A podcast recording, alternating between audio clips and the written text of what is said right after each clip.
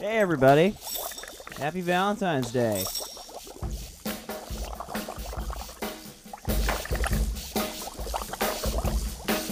I was working in the lab late one night when my eyes beheld an eerie sight. For my monster from his slab began to rise, and suddenly, to my surprise, He did the mash, he did the monster the monster mash. It was a graveyard smash.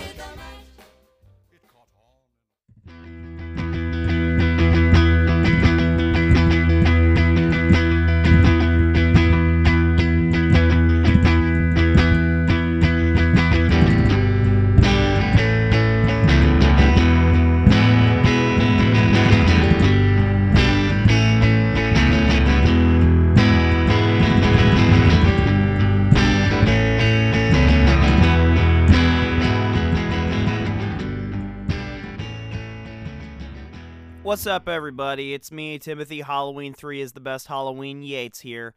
I am ready to come at you guys on a special Halloween themed episode of Speaking of Nothing. Yeah, some spooky organ. Let's get going. All right, so on the program today, we're going to do a quick top five songs that I think are scary, but were not necessarily written to be scary. And then uh, I'm going to just real quick, this isn't going to be a super long thing, uh, but we're going to talk a little about a, a little bit about the music of the Halloween franchise. Yeah, John Carpenter, he's known as as the one of the greatest horror directors of all time, and he is also known as, you know, a great composer. He did the music for a lot of his films, and we're to get into I'm to talk through at least the first 3 Halloween films uh, and kind of break down the scores for those. And then we might talk a little bit about we'll probably talk a little bit about 4 and five at least, because Alan Howarth did the scores for those. And I'll talk a little bit about the 2018 score for the newest movie as well. And this is just going to be kind of like a Speaking of Nothing Halloweenies episode. You know, little crossover, except none of the Halloweenies are on this episode. So let's, we got a lot of ground to cover, so let's quickly, let's do this. Take five, please, Mr. Brubeck. All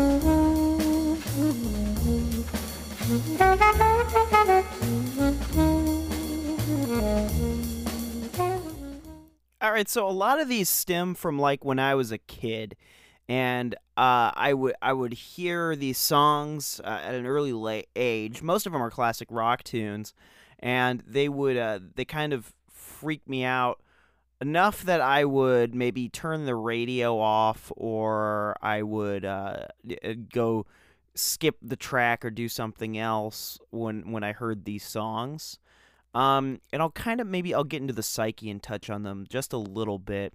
But today's list, this is five songs that I find scary, or at least I found scary, that are not necessarily horror songs. They're not like they didn't. These artists, I don't believe, made them with the intent to be like, oh yeah, let's let's really freak some people out. Um, they're just creepy. I think these songs are kind of creepy. So let's go down the list. At number five, I have a CCR track here. No, it's not I Put a Spell on You, which is a great Halloween track. This at number five is the song Run Through the Jungle. There's the line about Satan in there, and uh, John Fogerty's delivery of this whole song has always, uh, it's always kind of creeped me out a little bit. And I, I don't know, every time I hear it, I imagine like something running through the woods to come and get me and I got a copy of CCR's like Chronicle when I was very very young. So that is probably why this song has always kind of freaked me out a little bit. That CCR Run Through the Jungle at 5. Number 4. This one might have been made with the intent to scare people, but it is the hidden track on Nevermind Nirvana's "Endless Nameless." This, I mean, this track always freaked me out, um, but nothing freaks me out more than those uh, those you know mannequin dolls that were used in like the In Utero tour that were on stage with them, like Kurt Cobain like decapitates one in the Live and Loud show, and um, something about Endless Nameless just makes me think of those things and them wanting to like come and get me. And and it's it's creepy and also it's a little unexpected if you don't know that the hidden track's there when it comes on you're like what is this? And hidden tracks have a tendency to do that. I'll tell you another story about hidden tracks. We'll do an episode on hidden tracks and I'll tell you about it. All right, at number 3, Led Zeppelin's No Quarter. Led Zeppelin's always been kind of a spooky band for me, and we've talked about my ups and downs with my relationship with that band for for a while now. But No Quarter is, I think, always been one of my favorite Led Zeppelin tunes, and I think the reason is because it sounds so unsettling. Um, it's the vocal effect. It's the the thought of a snowy night coming in and, and closing in and I can just imagine, you know, being in like the cabin from Evil Dead or something and but with snow and and this song is playing and it's spooky and the guitar riff is chugging along. Led Zeppelin I think has a lot of songs that could have made it onto this list that are are kind of creepy, but I would have to say No Quarter is the creepiest Led Zeppelin song. Sticking with classic rock, at number two, Speak to Me into Breathe, the first and second track on Dark Side of the Moon. I've always loved the album Dark Side of the Moon. It was like the first album I remember buying. I bought a CD copy at Kmart. And the reason I bought it is because my sisters were doing that thing where you s- would sync up Dark Side of the Moon to The Wizard of Oz and kind of make it the dark side of the rainbow, which people think is cool or whatever, you know, all these weird coincidences that happen. But The Wizard of Oz is kind of a scary movie. And so I always thought that that was terrifying. And like the heartbeat that starts off the track and the the screaming from from the gal, which I think is just a clip from the Great Gig in the Sky. All of this album is very very creepy. And my dad told me once that in the 70s when him and his buddies would drive around if someone put in Dark Side of the Moon, like some weird stuff would happen, like they'd almost get in an accident or they'd get some bad news or something. So, Dark Side of the Moon has always been kind of in my head. I've always loved the record, but I've also kind of had that connotation that maybe that album is like cursed or something.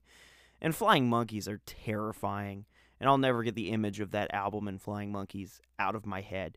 So, Yep, that's my number two. And at number one, this song I think is the creepiest song ever written. It's the song by the Moody Blues, Nights in White Satin. I think you can all agree. This song was used in one of Rob Zombie's Halloween remakes. I don't remember which one, but I never saw that as a kid, so I didn't know that until literally last year. So, uh, I always thought the song was just creepy by itself. I had the, or I had made the, the playlist from the the book Perks of Being a Wallflower, um, the one winter playlist, and that song's on it. And I always hated when I got to the end of the track. There was all that beautiful minor uh, string in music, instrumental music, and then all of a sudden, out of nowhere, that guy comes on. He's like, "Breathe deep." The gathering gloom and you're like oh my gosh this is this is terrifying. And um, that always gets you and then i had a friend who said that you ever notice you never hear nights at white's nights in white satin during the day? Like you're never driving and it's a sunlit day beautiful day out summer day and nights in white satin is playing on your radio? No. Radio djs only play that friggin' song at like 2 a.m when you're driving home way late at night and then that song comes on and you gotta drive and it's dark and creepy and this song is just creeping through your stereo and it's all trying to put you to sleep so that the members of the Moody Blues can come and cast some kind of spell on you and, and get you and it's it's spooky. I don't like it. Well, anyways, that's my top five.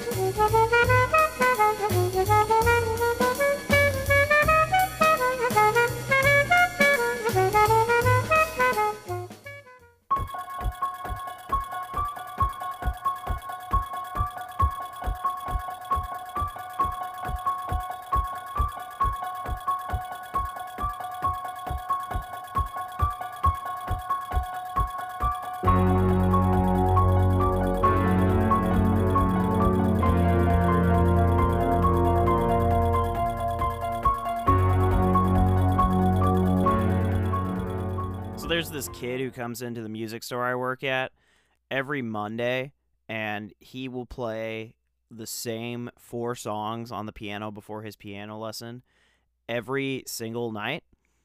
And I uh, I hate it because I'm like, please play other songs because I'm sick of hearing these. But one of the songs he plays is the Halloween theme. And when he hits it, I always kind of breathe a little sigh of relief because I like the Halloween theme. I like it a lot. It's uh, the Halloween original soundtrack, original motion picture soundtrack that John Carpenter did in like a day for the movie. Uh, less than less than that, I believe. Uh, he the original soundtrack is one of the only uh movie soundtracks that I keep saved in my library all year round. I can listen to any song on the original Halloween soundtrack, and I will and, and just be like, "This is fine." I it is a great, great piece of of uh, art. Not only is it a a wonderful, wonderful soundtrack for the film, but it is also just a good, fun album mostly mostly piano, but you've got you've got that heavy use of synthesizers, which really kind of speared off and started a new kind of genre. Um, Halloween, the original Halloween, 1978 is when this one came out, and after that, um, you kind of saw the rise of like synth wave music and and people who actually would cite John Carpenter as an influence in the music they made not not to mention that it kind of set a precedent for how horror movies were scored. Like you would put like you would have any synth- the horror movie, you just throw a synthesizer in there, and suddenly it's it's spooky. It's been tracked the the Halloween way. It, it it's is now how you track a horror movie. Um, it, it, it follows is a film that comes to mind, uh, which it follows came out was three or four years ago um now but that movie was all like 80s synthesizer and it's it's very effective it's very scary and it's one of my favorite horror movies i've seen in the last four to five years. And uh, another thing that i think really borrows a lot of that synthesizer to kind of root themselves in that 80s horror thing stranger things the duffer brothers in that that Stranger Things opening monologue and all the synthesizers, that is like straight up 80s horror movie classic stuff right there. And not only is like just the Halloween theme like an iconic part of that score, uh, I, I mentioned, you know, like the other tracks on there are are are great. Like take a listen to Laurie's theme here real quick. You'll recognize it right away.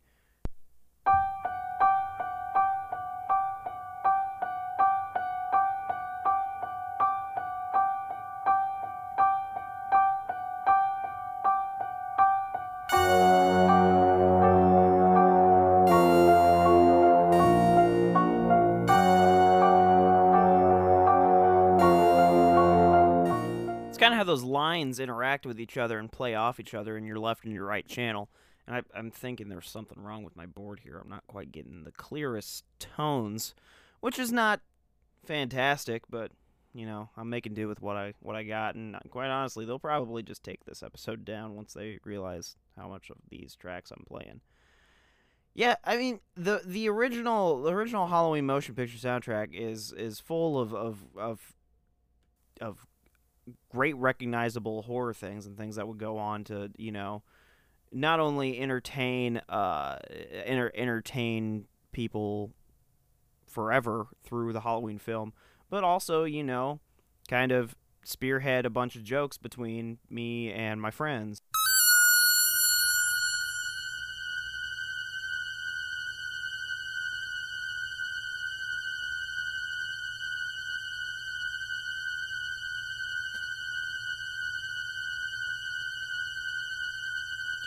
Michael Kills Judith uh, is played all the time. Uh, Jake would play it all the time to scare me. He would like hide somewhere in a Michael Myers mask, and then he'd pop out and he would play that. Or it would we'd be like you know doing something totally unrelated. It'd get quiet, and then out of nowhere he would just pull up this soundtrack on his phone. He just I would jump every time and Halloween, it, the Halloween film kind of goes it, it, goes into my own personal life enough that we we actually named our record after a track. Our our second record is named after a track on the Halloween original soundtrack called "Better Check the Kids."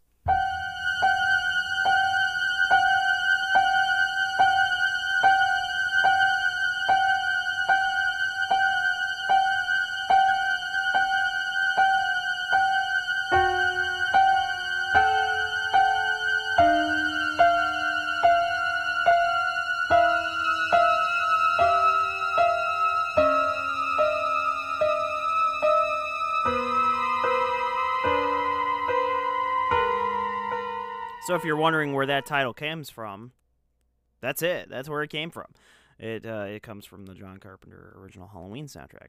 Well, time went on, and, and Alan Howarth and John Carpenter, uh, good good buddies, um, worked on the soundtrack for Halloween 2, which was directed by Rick Rosenthal, and is uh, the only Halloween film he ever directed because we don't talk about Resurrection and we're not going to talk about it today. So, what did what did uh what did they do for Halloween 2? They kind of use a similar the same kind of stuff. They just beef it up with hella synths. Like listen to the Halloween theme from Halloween 2.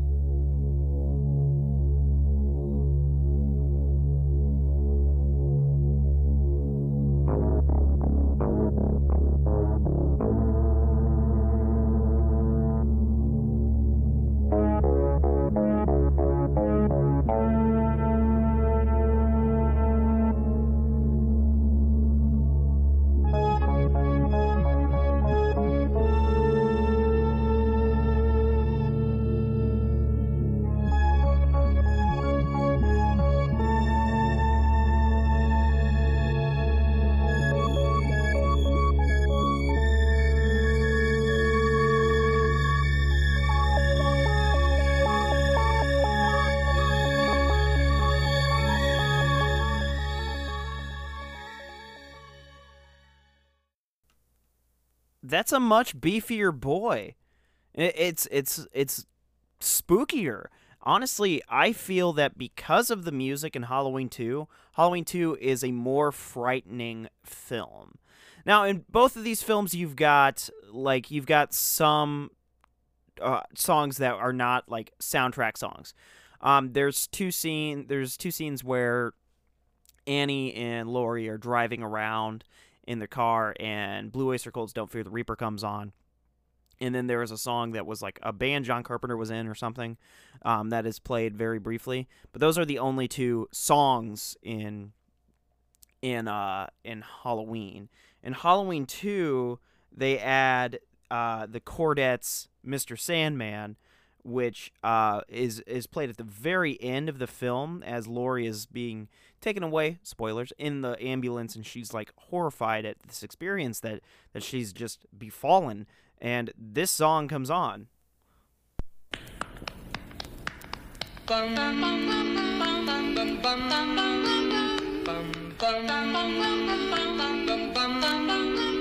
Mr. Sandman,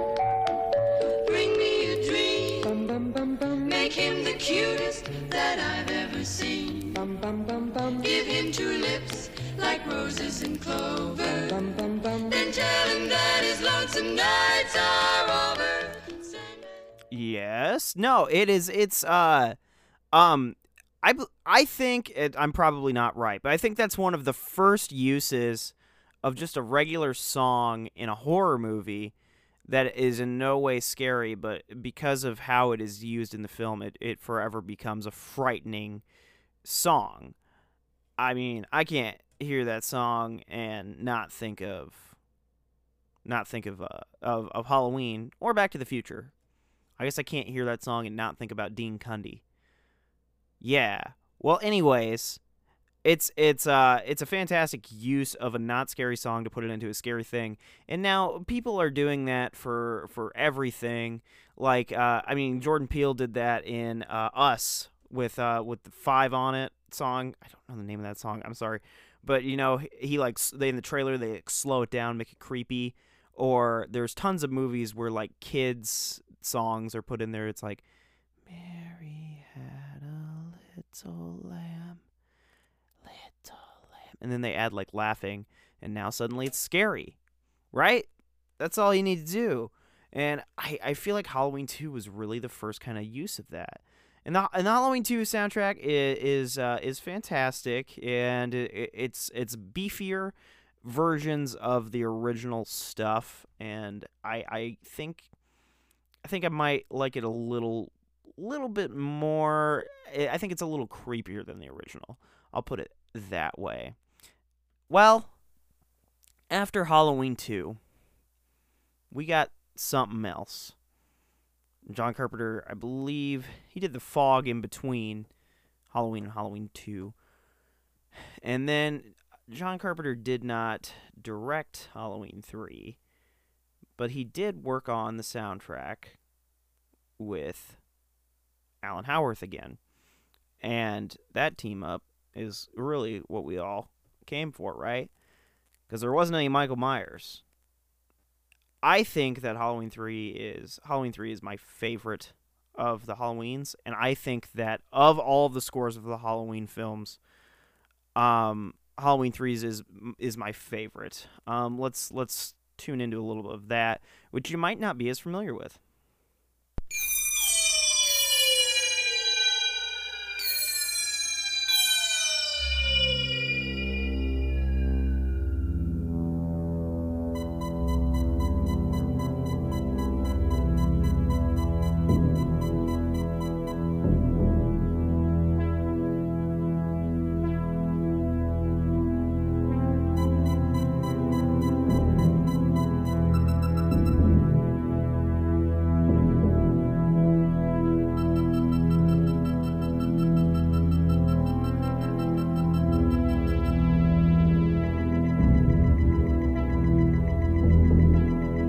I'll break in right here just to kind of say that the visualization of this opening montage with the actual opening, which is like a computer animation of uh, of a pumpkin being like created out of just orange lines.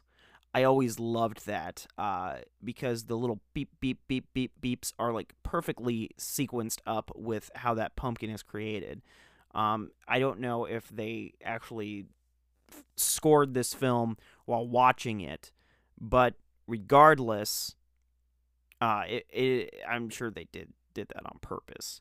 Uh, the Chariots of Pumpkins song, which is the next one, uh, I always loved. And one day, someone pointed out, one of my friends pointed out to me, they go, "You only love that because it sounds like the Doctor Who theme song." Um.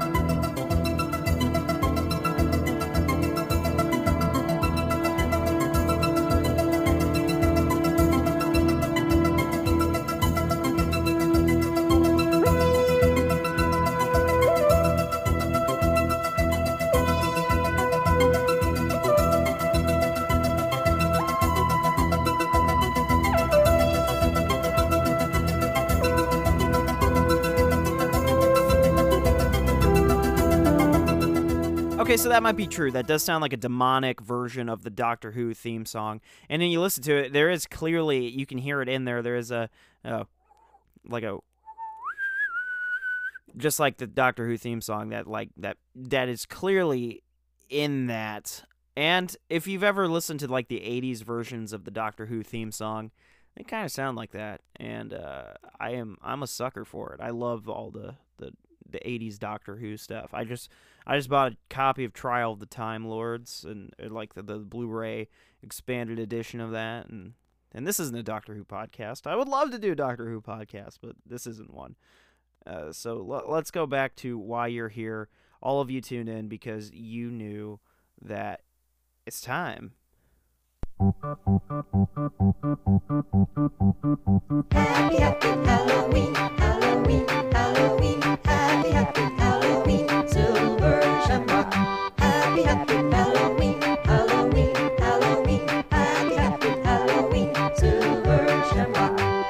It's almost time, kids. The clock is ticking. Be in front of your TV sets for the horathon. Yeah, it's time for the big giveaway, everybody. I'm just kidding. There's no big giveaway. Nobody's head's exploding into snakes today. We hope.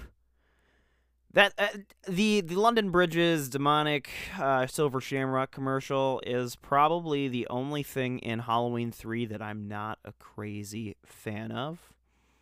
But it has its own kind of uh, novelty, for lack of a better term. Actually, that's probably the best term to describe it. It has a little bit of novelty. Halloween 3, the disgraced brother of all of the Halloween films, which is actually superior to the other Halloween films. Come at me in the comments and tell me why Halloween 3 is a better film, and if you don't agree, watch Halloween 3 again. It's a wonderful movie, and it's it's fantastic. It's great. If you if you like Doctor Who and you don't like the Halloween franchise, watch Halloween 3 because you'll probably love it. It's got more in common with sci-fi than I think Michael Myers, which is why I like it. I treasure it. But this is not a Halloween 3 podcast, although I would love to do a Halloween 3 podcast. We've got a couple more minutes. Let's go into the time years later when John Carpenter had stepped away from the Halloween gauntlet and Alan Howarth had come in to do the soundtracks for 4 and 5 by himself. Now, uh, Death Waltz did a bunch of these uh, reissues of uh, the Halloween soundtracks on, on these fantastic LP packages, and uh, someone bought me the Halloween 4 one. And just, I guess they decided Halloween 4 was my favorite one. It's not. I mean, maybe it is. I, I think my Halloween timeline would go 1, 2, 4, but you, you know, it's, uh, I like it, but I, I got a bunch of these. Uh, like Jake bought me a, a Halloween four shirt, baseball tee, and a pin, and my friend Dilworth bought me a Halloween four shirt, and then my friend bought me uh, a the Halloween four soundtrack, and you know, whatever, right? Halloween four, I suppose it's my favorite. So Alan Howarth, yeah, he does does the music for that, and it, it is a little bit different. Let's listen to a couple clips.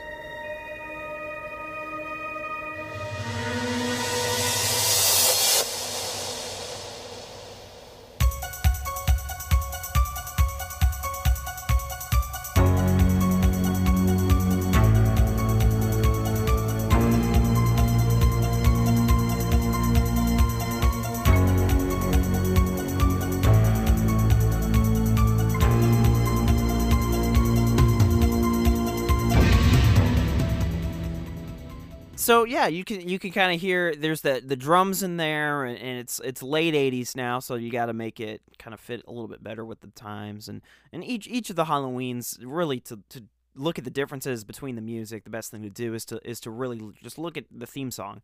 This is a different theme song for every single one, and and uh, just they they kind of progressed as the times went on. I mean, H2O has like this crazy orchestral movie theme song that sounds like it's from a Disney like the Disney version of, of the Halloween theme and it it's it's it all gets very mixed and muddled. Howarth did a, a decent job with 4 and 5. He does 6 as well, but um other than the addition of like uh, guitar on on the Halloween 6 soundtrack, there really isn't anything memorable, at least to me, that that uh that sticks out. And nothing really stuck out for Halloween soundtracks for me again. I don't even really care about the Rob Zombie remakes as much. Um but it it really wasn't until Halloween 2018 came out and I went to see it and a big part of me going to see that was was knowing that John Carpenter uh, and his son Cody Carpenter were doing the soundtrack again to to, to for the film. And I was like okay well I need to see this. And one of my favorite tracks from 2018 is on that soundtrack. And it is it is this this track right here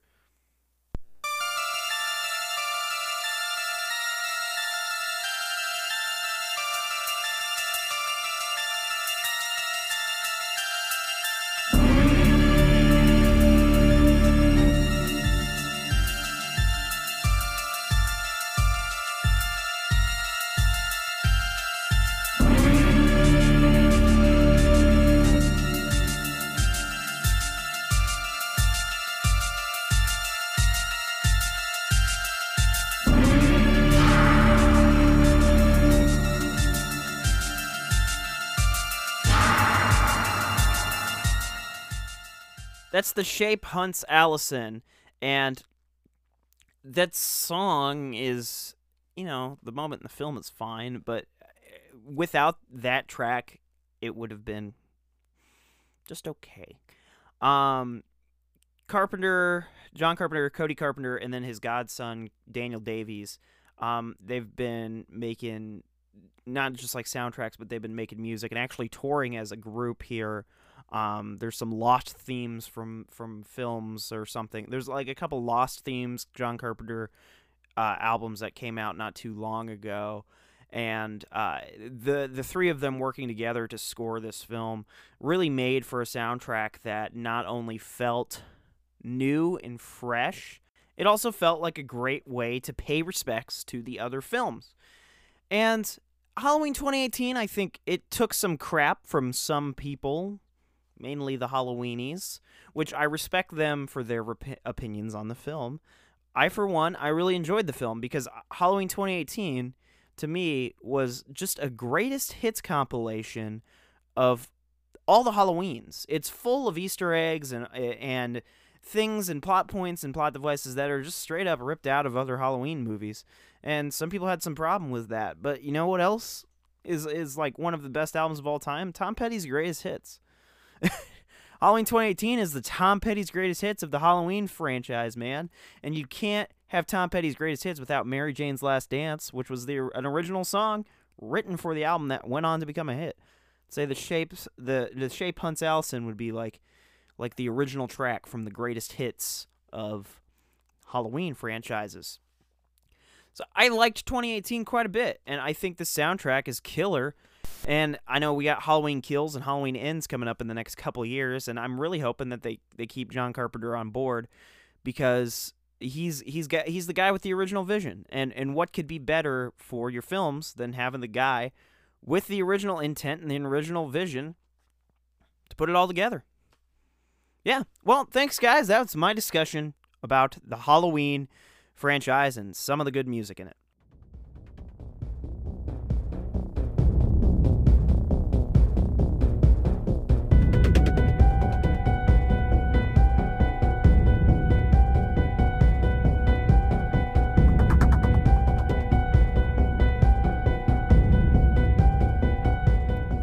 Thanks for riding along on this spooky episode of Speaking of Nothing. We'll be back next month. We'll look at some other stuff.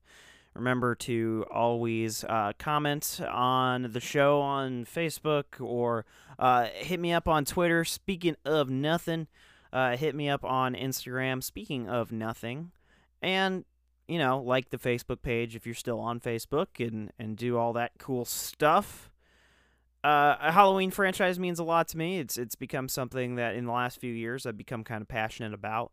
Um, thanks to you know Michael Rothman and Justin Gerber and Mackenzie Gerber and those guys, and and Dan McCaffrey, all those dudes who've really uh, uh, filled me with hours of entertainment through their through their podcasts, have uh, really made me kind of a diehard fan of of this franchise and of podcasting in general.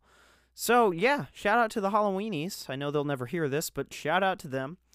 And uh, a huge, uh, huge shout out to John Carpenter and all of the fantastic music and, and that he's ins- not only created but inspired throughout the years.